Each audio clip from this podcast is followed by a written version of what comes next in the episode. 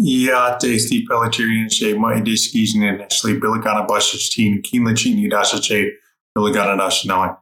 Welcome back to RezBall, where today we have our weekly Pistons pod with Andy, aka Data Driven Piston Fan.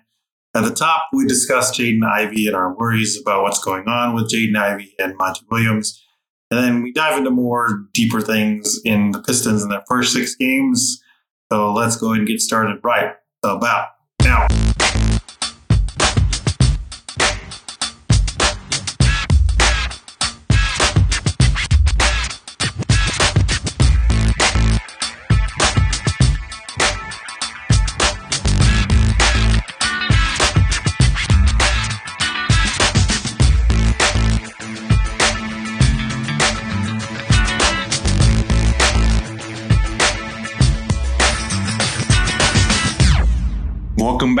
Everybody. We are here again to talk about your two and four Detroit Pistons. Andy and I are recording on November 4th, Saturday, November 4th, 2023. Andy, before we get started, I always let everybody know where they can find you. You can find me on Twitter at D underscore D underscore Pistons underscore fan. And uh yeah, since we started playing some better teams, we don't uh don't look as good as we did before. But uh that's okay. I I still have enjoyed the games. I've enjoyed watching um a lot of chaos and drama surrounding the team. Some people think it's more online than in reality, but I think it's real. Where, what would you like to discuss? Jaden Ivey, of course, that's what everybody wants to discuss. So shout out to Mike Curtis of the Detroit News, who amongst the beat writers actually was able to ask Monty Williams, coach of the Detroit Pistons, about the situation with Jaden Ivey. And per Mike Curtis's Twitter, the following response from Coach Monty Williams. Quote, I think everybody here does. I'm pretty clear about objectives. The way we want to play is a team style of basketball. I'm more inclined to talk to guys about defensive rebounding than I am about offense. I think when you defend and rebound, all the other stuff takes care of itself. As it relates to JI, which is Jaden Ivey, he's still a young player, young guy player. As I've said before, I'm not giving minutes out. Minutes are precious, and he's not the only guy that's seen his minutes and all that reduced because of mistakes on the floor. It's happened with JD. It's happened with Cade. It's happened with everybody because I think the standard that we have around here should be excellence. You can't have excellence if guys feel like they're being gifted minutes. So it's not just J.I., Jaden Ivey. Overall, we need guys to play at a, to a certain level and hold them accountable to that every night. Andy, your reaction to that quote?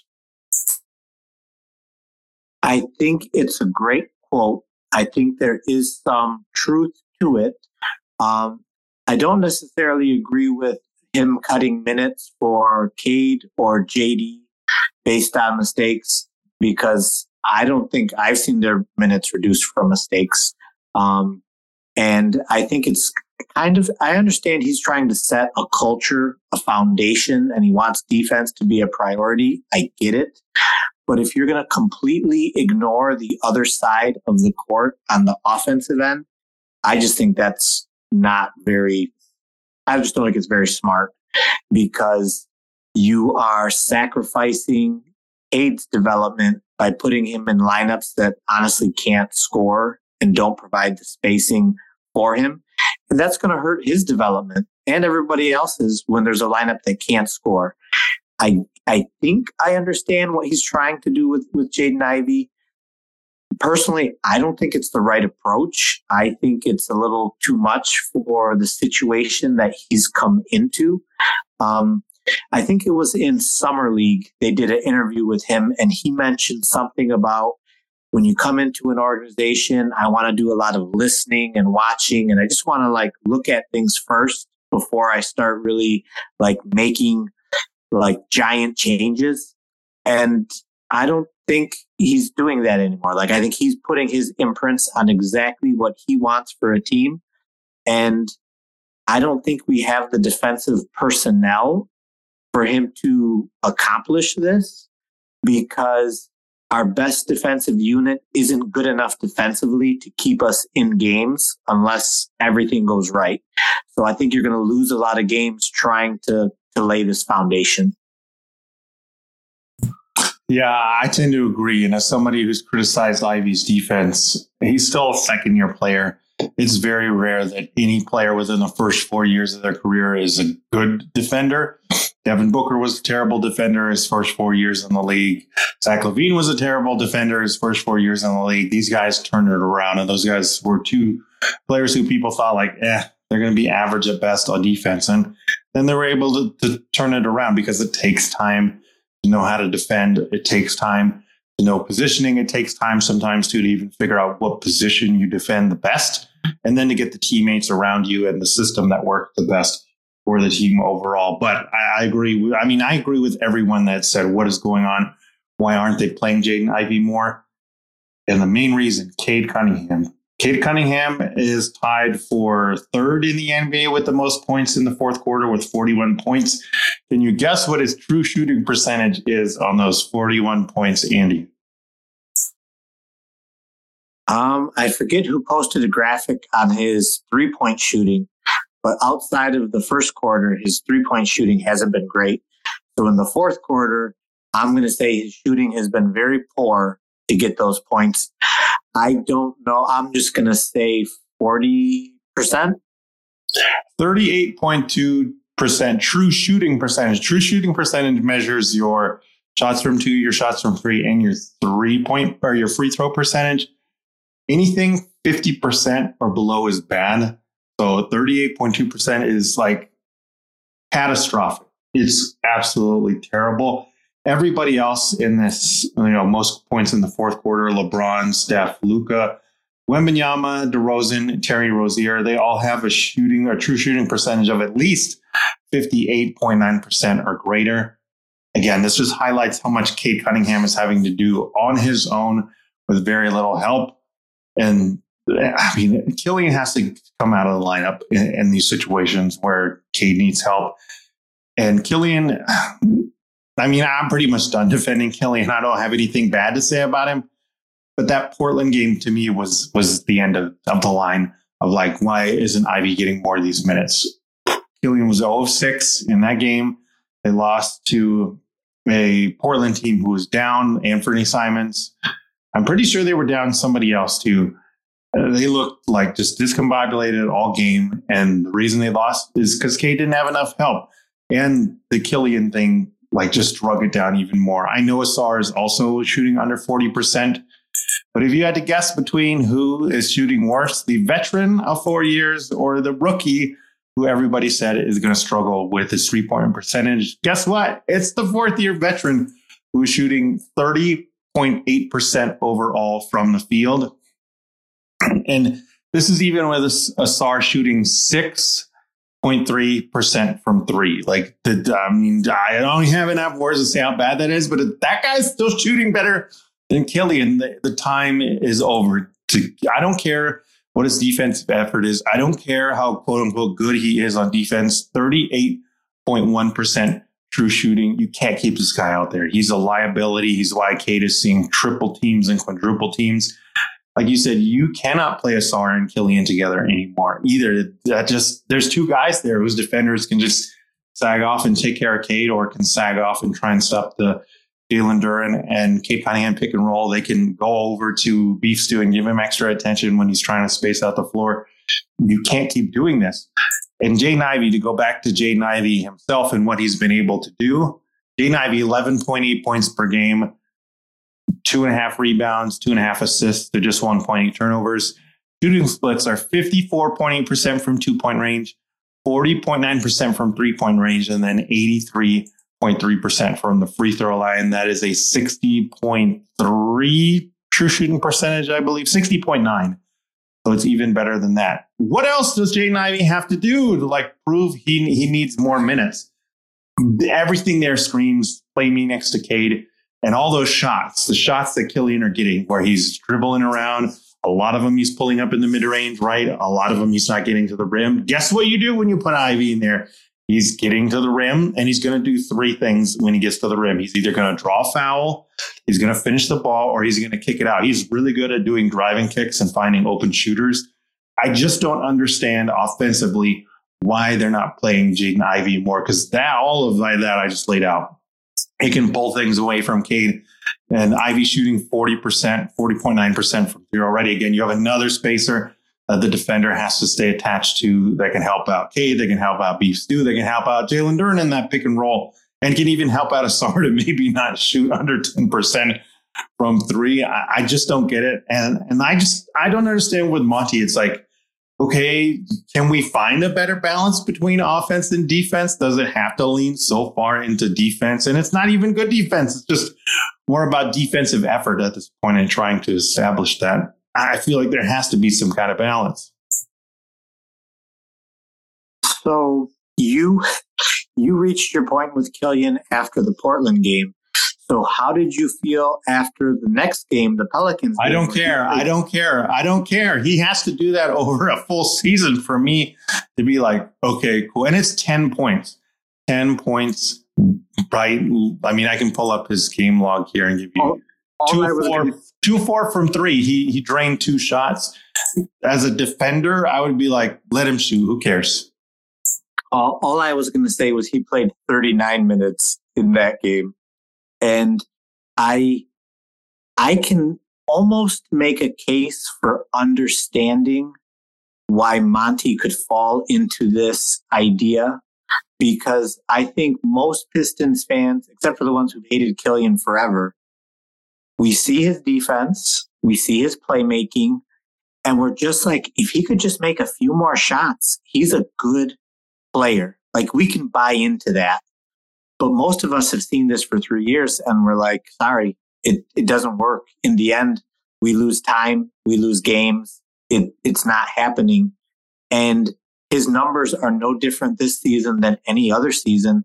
There wasn't improvement. They're worse. They're worse there wasn't progress, but I could see where Monty would get tempted by, oh, this guy.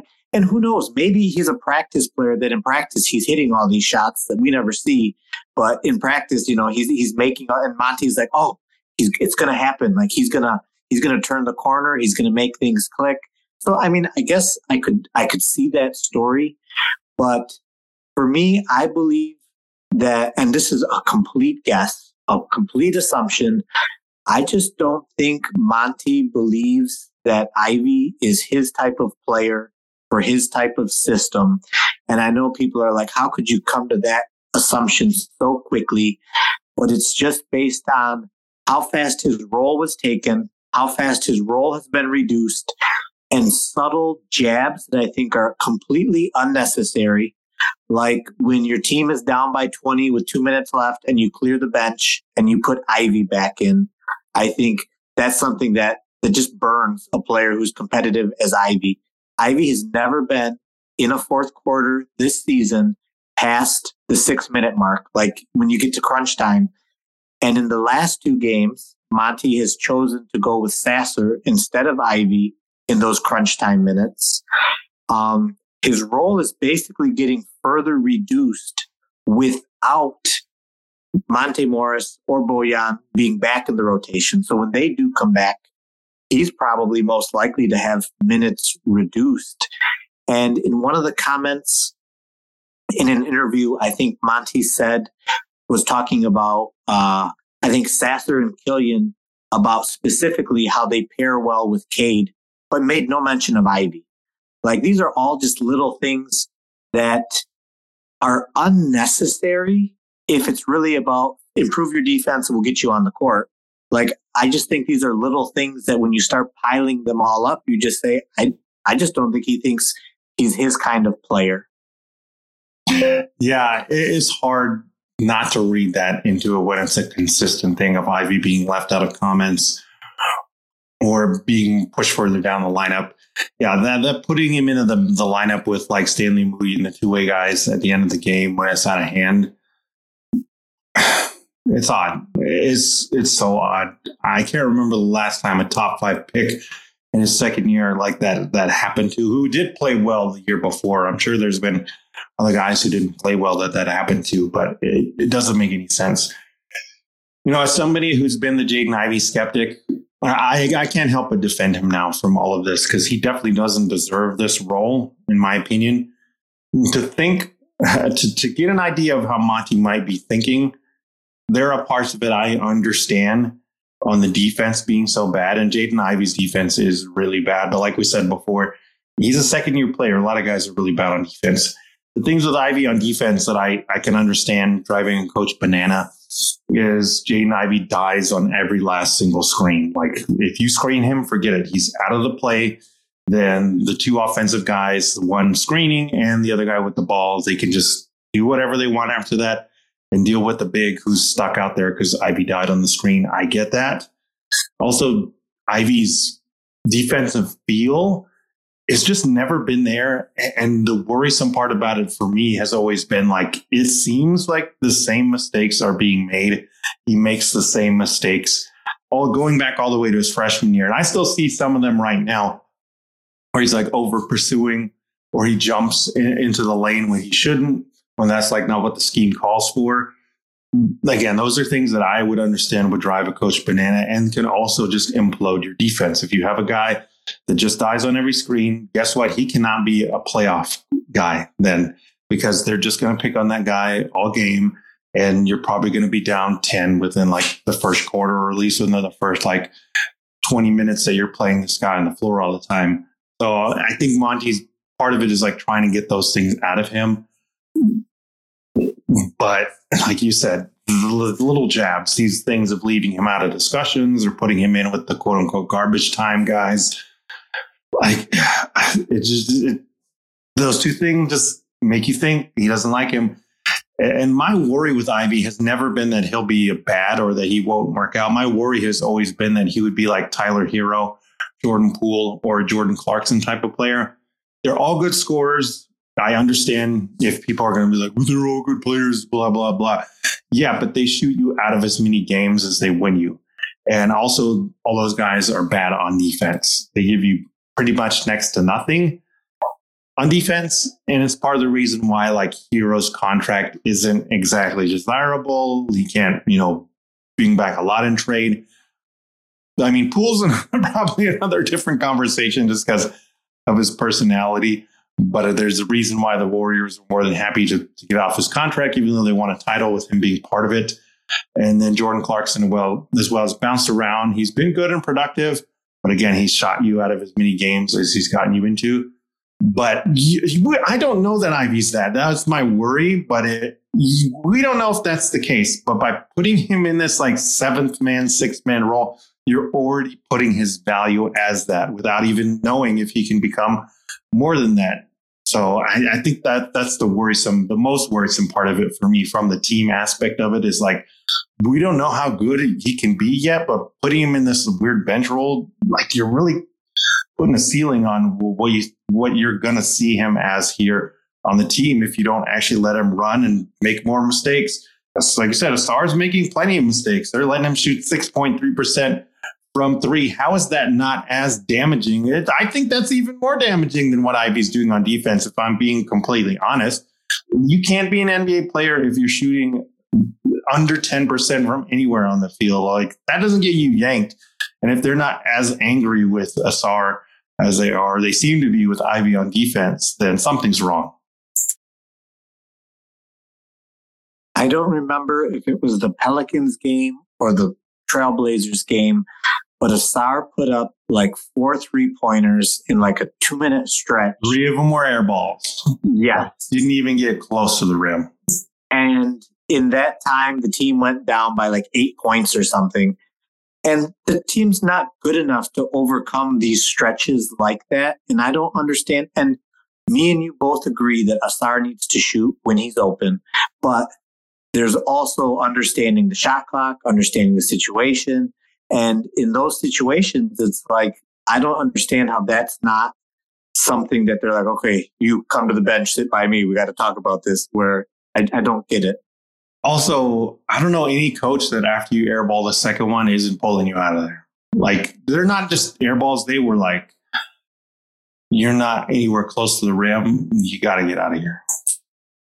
Yeah. And if if we if I would have told you when the season started or before the season that Ivey would be ranked number six in field goal attempts, and that's only higher than Killian by 0.1 shots per game. So he, Ivey's averaging 8.8 shots a game, and Killian Hayes is averaging 8.7. Even though you showed the true, you told us the true shooting numbers as far as how much of a difference it is and if you're a coach, you have to say, okay, these are my best shooters. These are the guys that want to get shots. This is the scheme that we run. But it's not like he's doing anything schematically to help Ivey on offense or even help him on defense. Because when uh, when CJ McCollum was, cooking him in the the Portland game, or I'm sorry, the Pelicans game, I noticed a few times that even on a go screen, Ausar would switch off of McCollum and give him to Ivey.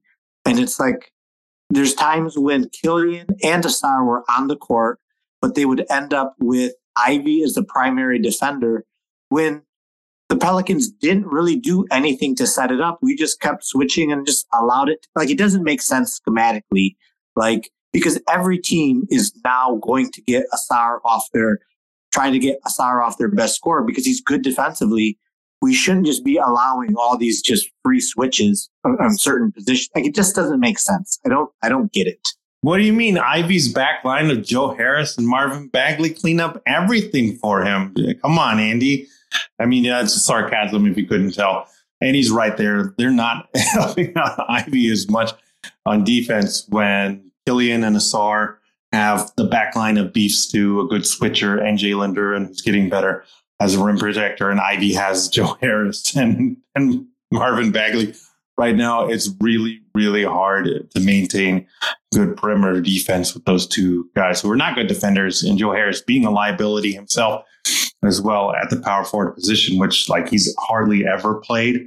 So we're, we're just frustrated with Ivey. We want him to have more minutes, we want him to play next to Cade. And uh, I, I just can't hate on him anymore right now with how well he's playing on offense. And you just got to live with the defensive stuff. For a team that is average age is 23 and a half years old, if you can't live with a guy that still struggles a lot on defense, like I, I don't know what to tell you. And when the guy on the opposite end, the rookie you just drafted, again, 6.3% from three point range should be just as bad. And in some people's mind, even worse than what Ivey's being held back or being held quote unquote accountable for.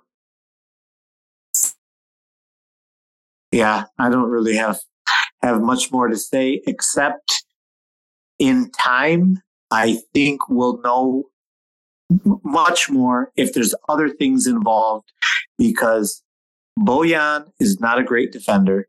He's not going to be a great defender this year. And coming off a calf injury, I don't expect him, his defense to be improved. So when you look at his minutes and his playing time and his defense, we'll know, okay, yeah, no, we're holding this defensive standard for everyone, or no, this was just a defensive standard for Ivey. Speaking of other things going on, you're kind of hinting at it because you brought up and you tweeted about this that you think there's three competing visions on it, and maybe it's manifesting in Ivey. Yes, I do not believe that the owner in Gores and the general manager in Weaver and the coach in Monty, I do not believe that they are on the same page or the same direction or the same timeline. Um, and with Weaver, it's hard because he's kind of given so many mixed signals and mixed messages and mixed trades that I don't always know what I think he's thinking. But if you look at the Wiseman trade, the Wiseman trade does not tell me that we're going to try and win the following season because you're just getting uh, basically like a rookie center. And rookie centers are not great on defense. So that's not going to lead to winning. Is free agency of just getting Monte Morris and getting Joe Harris. Those were not moves that said, hey, we're going to win now. He wanted Kevin Ollie to be the coach, which is for development. So I think Weaver was still thinking we are trying to find young talent. We're trying to develop young talent. We're not trying to win and turn the corner, even though that's what he said. And at the same time, I think Gores hired Monty Williams because he's like, no, we're going to win now. I'm getting the best coach that I can, and we are turning this thing around sooner rather than later. And I think Monty Williams, and this is just my own personal guess, he got a lot of money. He's got six years, I think, guaranteed. And he's like, I don't really care what either of you want. I'm going to put the players on the court who I like, who fit my system, and I'm going to get the players that fit me. So if that means Weaver looks silly for training for trading for Wiseman and he never sees the court, I don't care. If that means Weaver looks silly because his number five pick can't get on the court because he can't play defense, I don't care. I'm going to play who fits my system and what I want, and this is what I'm going to do. I just don't see a direction whether like if you ask me are we trying to win this year are we trying to develop this year like what are we trying to do my answer would honestly be i don't know because our veterans are hurt and i don't see the young guys getting like like ivey like if we have burks out and monte morris out and you're telling me that jaden ivey can't get on the court for more than like 22 minutes i i just think it's weird i think it's bizarre yeah, I think that makes the most sense. And it's like the best explanation for what's going on with everything. I mean, we we talked about the the Gores and Weaver dynamic, but now throw Monty in there, Monty Williams, and how it's manifested with Jaden Ivey versus like the rookies that are already here in Sasser and Sar. Again, that that seems to be making sense. How do you think the players might be reacting to it? It seems like everybody still has fun playing together and everybody said the right things. Again, kudos to Jaden Ivey for being mature enough to speak out in the media. We've seen guys older than him go through this this process and not be as gracious and not be as understanding as, as what's going on, at least publicly put on the right face. Um, so, um, what do you think about like how this is manifested on the court? Um, I think because he is a coach's son, and how he's grown up in basketball and his own character and personality, I think he is going to say the right things and do the right things, even if he's dying inside. And the one thing we've always heard is how super competitive he is and how hard he works. Um, so for me, that's just what's got to kill him the most is especially if they are competitive in a game and he knows, oh, six minutes in the fourth, I'm coming out. I'm not going to be on the court to try and win this game. Because, I mean, basically, his, Monty has sent the message, at least from to me, he has sent him the message you are not good enough for me to put you on the court when it's time to win this game. Like, you will not be on the court. You are not ready for this. And I just don't see how that's a message that any young player receives that inspires them or builds confidence. Because, like, for the last two games, basically he said, yeah, the, the, the guy we drafted this year with the number 25 pick, I'm going to play with him down the stretch in the fourth quarter, not with you. Do you think it's already like sound the alarms, or do you think like it needs a little bit more games before we're like, okay, sound the alarms? Um, for me, for me, I'm going sound the alarms. Um, and I don't think it's like uh, an exaggeration. For me, there's just too many little things that are adding up. And and I'm not trying to make the comparison between Ivey and Ayton. I'm just trying to use the example with Monty Williams in terms of his personality and his stubbornness that if he decides he wants to do something a certain way, it's probably not going to change. And for anyone who likes to say, well, he's a super high paid coach with a lot of experience, you know, you got to go with his instinct. You got to go with his gut. When Mikal Bridges went to the Nets, like he stepped up a level beyond what he was doing in Phoenix. And you could, you know, and obviously he's no KD. I'm not trying to say he's KD or anything like that.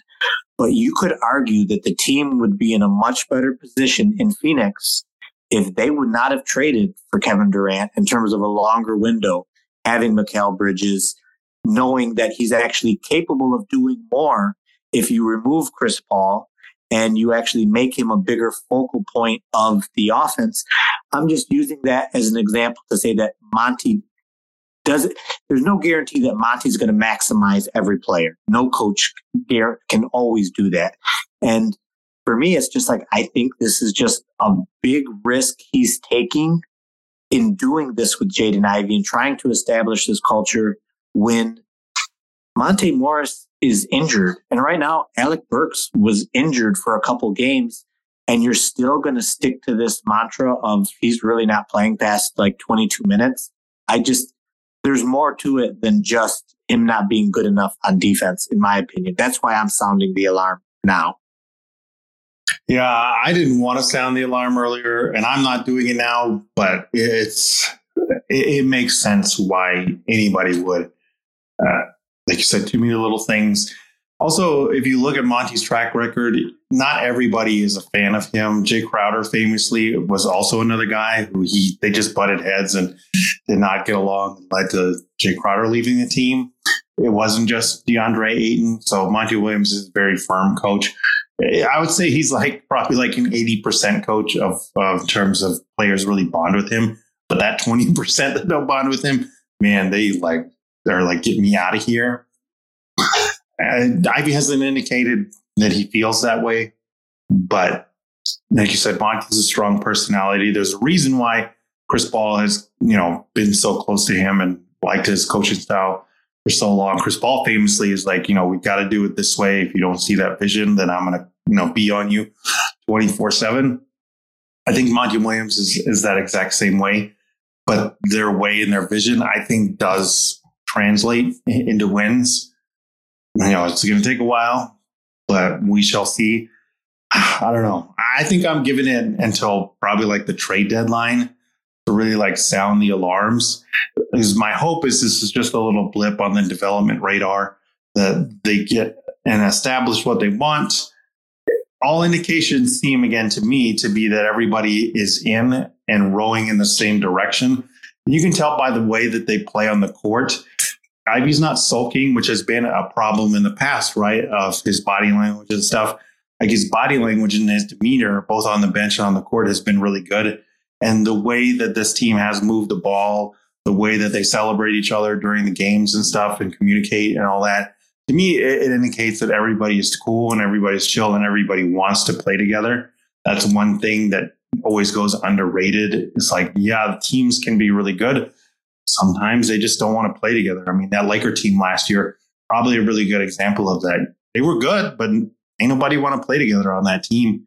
It wasn't until Westbrook was moved that then things got better because they wanted to actually play together without Russ there. Um, and then conversely, the Clipper team, once Russ got there, they wanted to all play together. That's why they looked a lot better with him there. I, just think that part of it to me is something that I, I don't want to quite sound the alarm yet because again, everybody seems like they're cool and they gel and they want to play together. So, and I don't think anything like major is going to happen even this season. Even though I'm saying sound the alarms, I think there's major issues. You're not going to see any drastic change. Like I do not see any scenario where Ivey is traded this season, like at all. I just, to me, that would be nuts. That would absolutely be nuts. Same. But let's see. Like for me, I had the team going like six and 14 through the first 20 games. And if they're six and 14 or have that sort of record, those losses, all of a sudden, you know, we're laying this foundation, we're doing this. Players are like, what the hell? We're still as bad as we were last year. Like, then you'll start seeing more things, you'll start seeing more comments, or people will get a little chippier. Right now, they're two and four. Like, they get a couple wins, they're 500. Like, oh, okay, you know, no big deal. But once you start realizing, like, yeah, this is not a play-in team. Yeah, this is not going to be a five. Like, then it's all of a sudden reality sets in, and it's like, oh, wait a minute, this team sucks, and I still can't get on the court on this team. I'm not happy here. I don't like this. Yeah, we shall see how everything turns around. So, what else did you want to discuss tonight, Andy? So those were my two two major ones. Um, And I, I guess one little one, and this is just a little observation I, I noticed because I, I was like everyone else in the, the summer that was talking about like the, the Pistons core of Ivey and Ausar and Stewart, or actually I didn't even have Stu in the, the core. And, you know, I guess that's my bad because he's been playing really good. But Ivey, Cade, Ausar, and Duren. And uh, actually, I was wrong because Ivey's not in there. It needs to be Killian Hayes because when you talk about our young star players, Killian's played with them for 66 minutes. Ivey has played on the court with Cade, Ausar, Stewart, and Duren in that lineup for a total of five minutes this season. And for me, that's sad. Sasser's played three. So Sasser's almost played as many minutes as Ivey has with that core. And it's like, how are we supposed to get a picture of what the core is without seeing them play together? And I think that's where a lot of Pistons fans are discouraged because if Ivey was supposed to be our number two, supposed to be Robin, and supposed to be an offensive engine for us, putting him in this role means he's not that. And if he's not that, then I think the rebuild is much farther behind than we thought. But it's only been six games, but the role doesn't look promising. But I didn't want to go back into the Jaden Ivey conversation, just an observation looking at lineups and minutes. Yeah, I mean, I think it goes back and there's a good point for your idea that there's this three different competing visions between Monty, Weaver, and Gores. That's what that would seem to suggest, right? Because Ivey should, like I said, be number two, and uh, all indications from last year were that it was going to be he and Cade, but sadly, it has not been the case so far. You brought up Marcus Sasser, though. I did want to have a discussion on Marcus Sasser. Monte Morris, Bojan uh, Bogdanovic are going to be coming back soon. They're going to be reevaluated soon, as is Isaiah Livers, who's supposed to be at the end of the month here. Number one, do you think they get major minutes? And number two, do you think it affects Sasser? Um, I I do think they get minutes, and I think unfortunately the problem we're going to run into. Well, the first thing that's really good is the lineup has looked so much better with Burks in it. So I think if you add in a Bojan or you add in a Monte Morris, I think the lineups look much better just because they can shoot the ball. They're veterans. They know where to rotate and know where to be even if they're not great defensively, they know where they're supposed to be on the court. So I think that makes all the lineups look better. However, Sasser has played great. I would hate to see his opportunity for minutes reduced for a veteran like that. But at the same time, I don't see, I don't see any trades being pulled off before the trade deadline. So we've got, you know, almost uh, half the season to two thirds of the season to go before you know that happens. Um, so I don't see them being moved, but I also don't see a team willing to trade for them without seeing them move on the court to know that they're healthy enough to actually be traded for. So you obviously haven't watched the Lakers. so now, don't get me wrong. There are teams that I think have problems, but there's a lot of teams that I think, like for instance, Memphis. Memphis has gotten off to a horrible start, but does it make sense to make a trade or does it make sense to punt on the season because Ja is out for 25 games and like what does a trade actually how does a trade actually help them with the Steven Adams injury unless they're moving him like honestly I would love the Pistons to get him in a trade um, to have him for next season. But that's a whole different discussion. But I just don't see a lot of teams who are going to make that trade, at least right now. There's going to take a little bit more time. And teams that I thought would want to make a trade, like Philadelphia, as long as they're winning, they're not going to make any trades. Like they're going to need to have a rough stretch where they're playing poorly before they move people or attach any draft picks to it. So I just I don't see. But yeah, the Lakers is funny because like they're already relying on on Christian Wood. So let's see how well that lasts. Yeah, see, to me, this just further solidifies our trade Bojan point. if you, if I told you that Alec Burks was shooting, I had a true shooting percentage of 65.8%, would, could you guess what his two point percentage is? 65.8% is fantastic, by the way, for those of you out there that don't know. 65.8% true shooting for Alec Burks. Could you guess what his two point percentage is? Well, I would say that his two point percentage is going to be lower just because I think his three point percentage is like 66% or like something ridiculous. Um, 50%? 23.1% two point percentage, oh, as opposed to the 53.83 point percentage. You do not need Bojan anymore because Alec Burks is the better version of what you want out of Bojan. He knows his role. He supplements Cade. He can be in the starting uh, lineup. He can be uh, coming off the bench. He can draw free throws. He can play okay defense. Like this team doesn't need Bojan anymore. I, I cannot stress that enough. I know it's hard to hear because you want that spacing and you want somebody out there who could functionally be like number two or number three. But as we've stated before, it just doesn't make sense. 23 and a half average age for the guys on this team. You're building for the long term. If this is Monty, if Monty's vision out of your three guys is the one that trumps them all, then trade Bojan, please. My goodness. Again, he's not going to fit in with the defensive stuff that they've said publicly. Number two, he's a valuable asset that you can use to go get help elsewhere that you might need. Number three, you already have the guy here right now who does everything you want Bojan to do, only he does it better. Please, my goodness, trade Bojan. Um, but the other guy in that that scenario is Troy Weaver. Duncan Smith, the Pistons Twitter OG, used to write for Forbes on the Pistons, tweeted out yesterday I rarely understand what Troy Weaver is doing, but the Pistons have an open roster spot while their guys supposedly wear down. Multiple multi team superstar deals have happened while he does nothing, he meaning Troy Weaver, does nothing to utilize that spot. Warren free agent bodies sit idle while he refuses to utilize it. I mean, I, I can't say I agree with that strongly enough. It's just like, why, why is there this open roster spot? What's going on? Again, Stanley Umude's here. We love Stanley Umude. We want him to play more. Malcolm Cazalon and those guys, they should be getting more minutes there.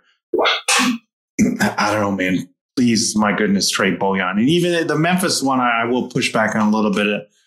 I, I agree. I don't think they're going to do it, but I do think it's like worth sniffing if I were them, only because they don't have Brandon Clarke and then Steven Adams went down as well. You could theoretically trade one of those guys for Bojan. I don't think Bojan's the right guy that they need. Maybe they, they trade for something else along the way. And I think they already traded for the shooting dude that they needed last year in Luke Kennard. So that probably doesn't happen. But Steven Adams, uh, 12.6 million next year, and then Brandon Clarke, 12 and a half million over this season, and then the next three to follow. He's always been a good backup big that could defensively fit into what um, the Pistons need already. And then let's go to the Lake Show to give you an idea of what exactly they could offer the Pistons. Rui Hachimura hasn't played fantastic so far, 15.7 million. Gabe Vincent, LOL, another Heat player that left the Heat that hasn't been doing great, ten and a half million this season. And then you could fill it in. I really, really, really would like to uh, snatch Max Christie away from the Lakers, who, by the way, is in a contract year now. So if they could flip, you know, one of the guys that isn't productive for them, Max Christie, for a Bojan, I think that again, they to me they still remain the ideal trade partner because they have at least young wing there that you could bring back that they're going to be, you know, stuck in this weird spot with of having to re-sign him right away already. They have Max Lewis as well. If you wanted Max Lewis there, uh, Cam Reddish, Jaxson Hayes. Although Cam Reddish has been playing really good defense for them as well. Seems like he's going to work out there. I think those are two teams again that that theoretically they could work out right away already, or even towards the trade deadline again, I'm just going to say it until he's traded. Please, my goodness, trade Bojan. Doesn't make sense. And the other part of this is what I alluded to with Alec Burks. I feel like this team has to start Alec Burks now. Take Killian out, put Alec Burks in. He's shooting the lights out. He's supplementing Cade. He's supplementing Duren. He's supplementing Beef Stew. He's supplementing Ausar. Like he's just doing everything that you asked of him. Even Sam Vecenie of the Game Theory podcast tweeted, I think in like the second or third game, like how great Alec Burks is playing. This is the best basketball he's played in his career. Burks is doing fantastic. Hope he gets back on the court soon. Start Alec Burks, please. So I I agree with you in with that open roster spot still when you start the season off with injuries, when there were guys like on the waiver wire and opportunities to pick up another guy who guys who were, you know, pretty decent. Um, it makes me think that at some point in the season, Weaver is looking to do something where the, something is going to be happening because otherwise it makes no sense to continue to have a 15th roster spot that's open. Like I don't, I don't get that, um, especially with with the injuries. Um, and I know we both want to trade Bojan, but what are your thoughts thoughts for Monte Morris on this team now with how Sasser has played? I think Monty still has to play again over five to one assist to turnover ratio. What's been this team's number one problem? Probably is turnovers they need a Monte Morris in there to stabilize that. They need a Monte Morris on the bench to be like, hey guys, like this is what we need to do. Like, let me show you what I see, kind of thing. And then in that lineup, when everybody's turning the ball over, Monty can be like, we're not running the play through y'all because y'all are just coughing it up. Monty, go do this. And he's going to take care and he's going to run it. I think he's too integral, whereas Burks is integral with the spacing. I think Monty is still too integral with the playmaking for a young team. That's probably part of the reason why uh, the team traded for him. And then the community work as well. It's, it shouldn't be the determining factor in it, but it, it does mean something. I think Monte Morris can't be moved yet. And we haven't seen what he looks like with this team already. We already know what Bojan looks like with his team. So, and I forget when I, I tweeted it, but I asked people which lineup would they rather see? And it moved Bojan into the starting lineup or it moved Monte Morris into the starting lineup in place of Killian Hayes for either one of them. Um, and honestly, if you accept, you know, Monte's not the defender that Killian is, but he is the low turnover, high assist guy. But the difference is he's a knockdown three point shooter. So he will give you that floor spacing. So I think he dramatically changes what that lineup looks like offensively. And then you still allow Burks to come off the bench.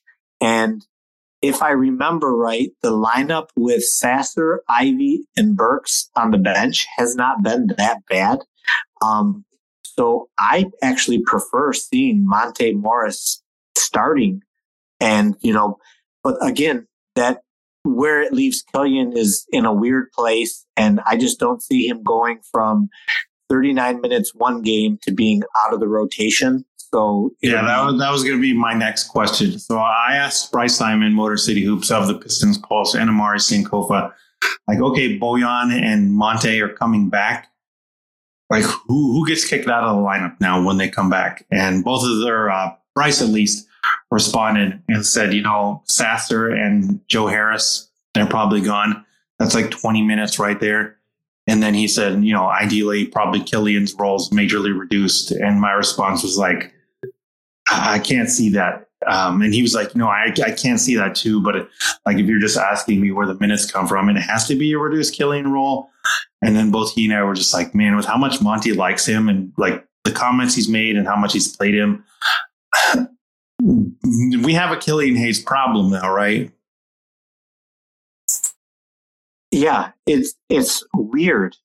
It is weird to have a Killian Hayes problem when it's not like his play has been amazing, but I think the coach just really likes him and it's and and that's why I have the alarm for Jaden Ivey because when these other guys come back and minutes get even harder, we're going to see what Monty Williams really thinks because it's there's just not enough minutes for all the players that we have. Yeah, I've been measured in what I've said and responded to. If Ivey gets reduced to like below seventh man, I'm going to lose it. And I never thought I'd be in that spot, but both from a team building aspect and what this kid has done on the court, like uh, it might be an expletive a latent podcast. If Ivey goes below the seventh man, it's inexcusable. Yeah, and and that's uh, and that's going to be interesting because I think the last two games, Sasser has played like two more total minutes than Ivey has. And again, it's only two minutes, it's only two games. But did you ever think when the season started that Ivey would be fighting against Sasser for his minutes or like fighting against Killian for his minutes? I thought Sasser, yeah, but I did not think Killian was going to be a factor at all. Well, most of us didn't think Killian would even be in the rotation. Yeah, same. On the court, and he's getting you know major minutes, so it's uh, it's weird. So, is there anything else you want to bring up for our tune for Pistons? Because there's something I do want to end with. I'm good. What do you got? What do you got for us? So, this will be my final comments on James Wiseman. Yeah. Unless he like goes in there and balls out and plays stuff. So remember, we traded Saddiq Bey for James Wiseman. James Wiseman has played exactly one game. He's played one minute and 44 seconds. He got three fouls in those one minute and 44 seconds.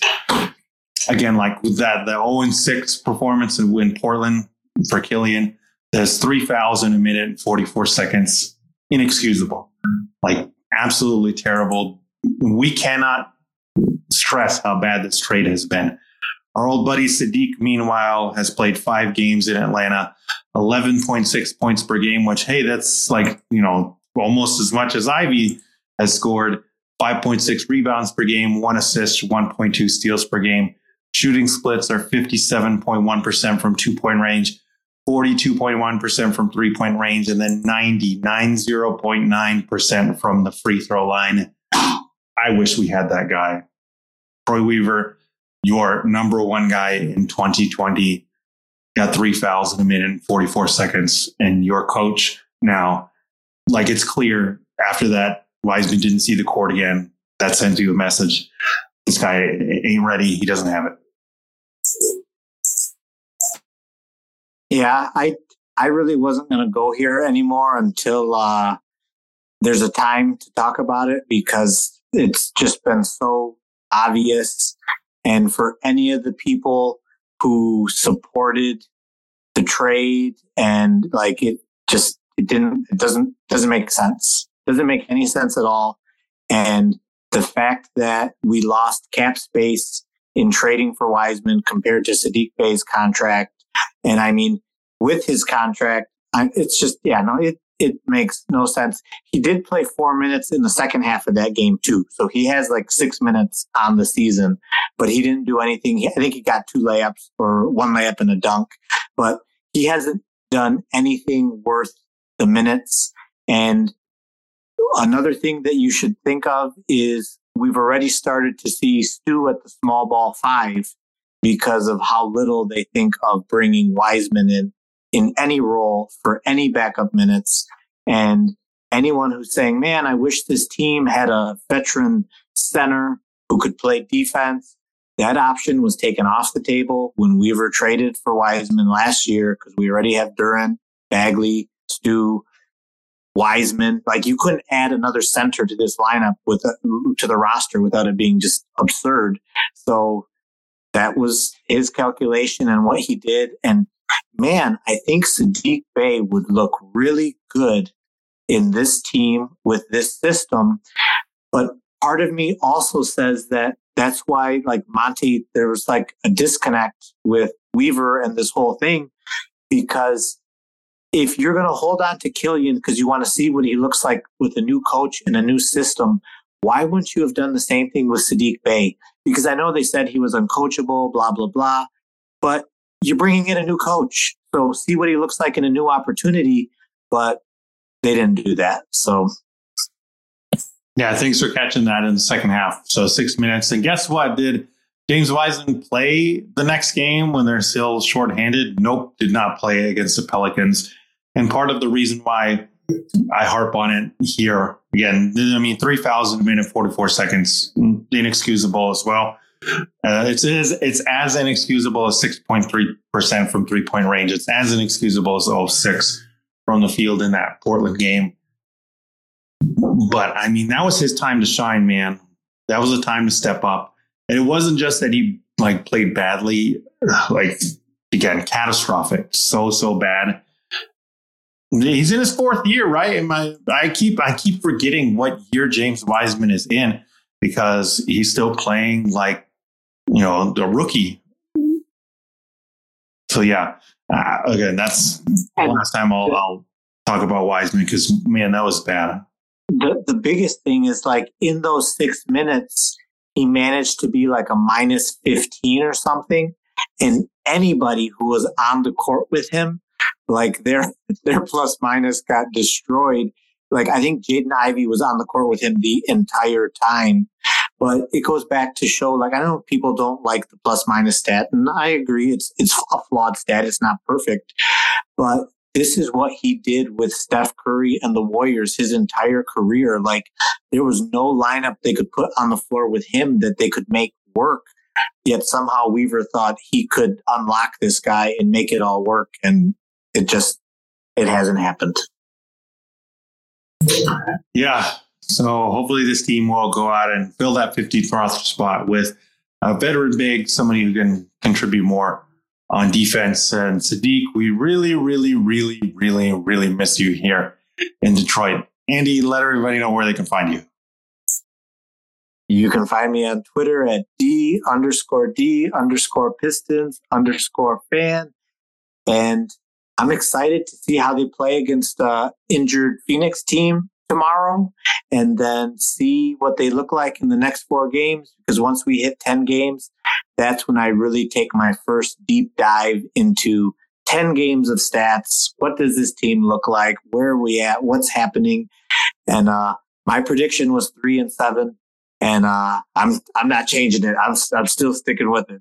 I thought after that Portland game, you might have been like, nope, two and eight. Because that, that was pretty bad loss. Yeah, that that was a bad loss, but I still see them. They'll beat one of these teams that are really that are you know having a good season, just so that the fans can get excited, saying, "See, I told you." I know that's exactly what I said. Right? There's always that one game where they beat a contending team, and everybody's like, "Yeah, we're all in on this team," and then they lose like five straight after that. All right, man. Nice job. Good work. Yeah, I'm excited to see Cade grow more and more. He's been exciting every single day. I feel like we don't give him enough love here. Um, but there's just been a lot to be frustrated about. As much as I want Bojan traded, I'm realistic. I understand the team is probably going to bring him back and play him. Even if they do trade him, he's probably going to be here for like a month or two before he's moved. I am excited to see Monte Morris, Bojan, and Livers put back in the lineup, three spacers, to see how they will operate. And I'm really, really, really, really hoping for the lineup that includes Cade, Ivey, Burks, Stu, and then Duren or throw in whoever else in there because that lineup has shown like you at least has the potential. They haven't really played together. All three of those guys can space the floor out. They've been the three main floor spacers for Pistons. And then that is a nice little versatile lineup. Cade, Ivey, um, Burks, and Beef Stew. Beef Stew could be the small ball five. They could throw somebody else in there, the, the four. They could do weird like four guard lineup thing because Killian can do a couple different things. Even though we want to have Killian's role reduced, that seems like a lineup where Killian could actually work in there with the playmaking and the defense and stuff. Obviously, Duren's probably the number one guy you want playing alongside those other dudes there. You can throw Monte Morris in there to give you even more shooting and more stability as a playmaker.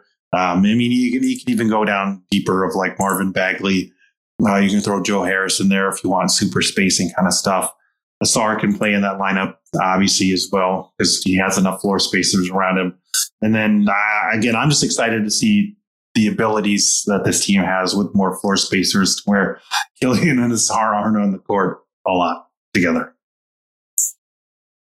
Yeah. And I know I sound negative, but it has still been a very enjoyable season. Like seeing the talent that we have, even though we haven't really worked out how it fits together. I mean, when Ausar is in transition, that is exciting. When he is cutting and moving off the ball, it is beautiful to watch. So it's it's still been a good season. I've I've enjoyed it. Yeah, and I've said it here, Woodward Pistons, a couple other places, and we'll do this a little bit for the probably 10 games where I'll talk about Ausar's numbers more and how ugly part of them are. Think about it. He's basically coming straight out of high school. I implore you, go look at any of the greats, any of the guys really that came out of high school, even if they didn't become like, you know, Kobe or, or T Mac or whatever. Their first year numbers are really ugly and bad, just downright bad at, at certain points. Not many of them score double digit points by the end of the year. Not many of them have a great percentage either from two or from three. They'll be one good in one, but bad in the other one. Again, think of guys like Kevin Garnett, Kobe Bryant, T Mac, J.R. Smith. I implore you, go look up their numbers. None of them were good, but you know what? They all turned out pretty good. Even somebody like a DeShawn Stevenson, who unfortunately is known more for the, you know, whoever gave him that Michael Jordan comparison, you need to be punched in the face like 20 times just to, to live through the, little bit of the pain that you put DeShawn Stevenson through. Even him, he ended up playing a very long time in the NBA, was a very good shooter, and won a title with Dallas Mavericks. So uh, it's going to be rough. But again, I implore you, just go look at guys that came straight out of high school. Their rookie numbers, they're terrible. But you know what? By and large, a lot of them, most of them ended up working out and becoming solid role players at the very least, and a lot of them also became greats. Yeah, and even though Ausar's numbers have not looked good, we were both fans of starting him from the beginning because he needs that experience of just guarding the other team's best offensive player. He needs experience being on the court, being on the court with Cade, and that's why the Ivey stuff is so frustrating because we think the same thing. Like we need to see how they need reps to learn how they fit together, what works, what doesn't work. Maybe it doesn't work and then we can move on from it, but we don't know that till we see them all together. So even though he's looked rough at times, I'm still in favor of Ausar starting the entire time. Same. If his minutes get reduced because Bojan is back, I think that would be a disaster. Yeah, that would be another thing that might set me off a little bit. Because yes, the 6.3% three point percentage is catastrophically terrible and implodes a lot of things. But I have no complaints about everything else. As a rookie, being the best defender on your team, that rarely ever happens. I'm getting dangerously close to saying he's like the wing version of Dennis Rodman which I don't think is that out of line, though, to be quite honest with how other people have shown like the numbers of his debuts uh, and stuff. And like it's just apparent when you watch him frustrate like SGA and you watch him be able to shut down guys that are already the top options on their team and been there for a while. It's like, okay, that's different. He's already been a fantastic rebounder. He's averaging four assists, he crashes the glass. He is a lob threat. He, like you said, a tear in transition. Three point percentage is absolutely maybe the worst in the NBA right now, but you cannot complain about anything else from the young man. He's been fantastic everywhere else. Yes, sir. Let's see what uh, these next next week of games will bring us. Wish they were coming down to the, the valley here in Arizona, but they'll be up in Detroit. So hopefully I get to see the Pistons sometime soon in my area. Andy, thanks again for stopping by. Let everybody know where they can find you. You can find me on Twitter at D underscore D underscore Pistons underscore fan. Have a good one. I know I've slowed down on the draft content too, but watch out. I'm going to drop something on Alex Sarr pretty soon. I always say I need at least 10 full games before I'll like give kind of definitive thoughts on players. And Alex Sarr has played 11 games. So I do have a ton of thoughts. I know he's been hot on a lot of people's radar. Spoiler alert, I'm not as hot as everybody else. I think there's a lot to look into and dive into has a ton of potential, very intriguing and very uh, explosive. Big dude that can move around. But we're going to deep dive into the film soon and let y'all know what's going on with Alex Sarr. We will catch you next time. I'll go on it.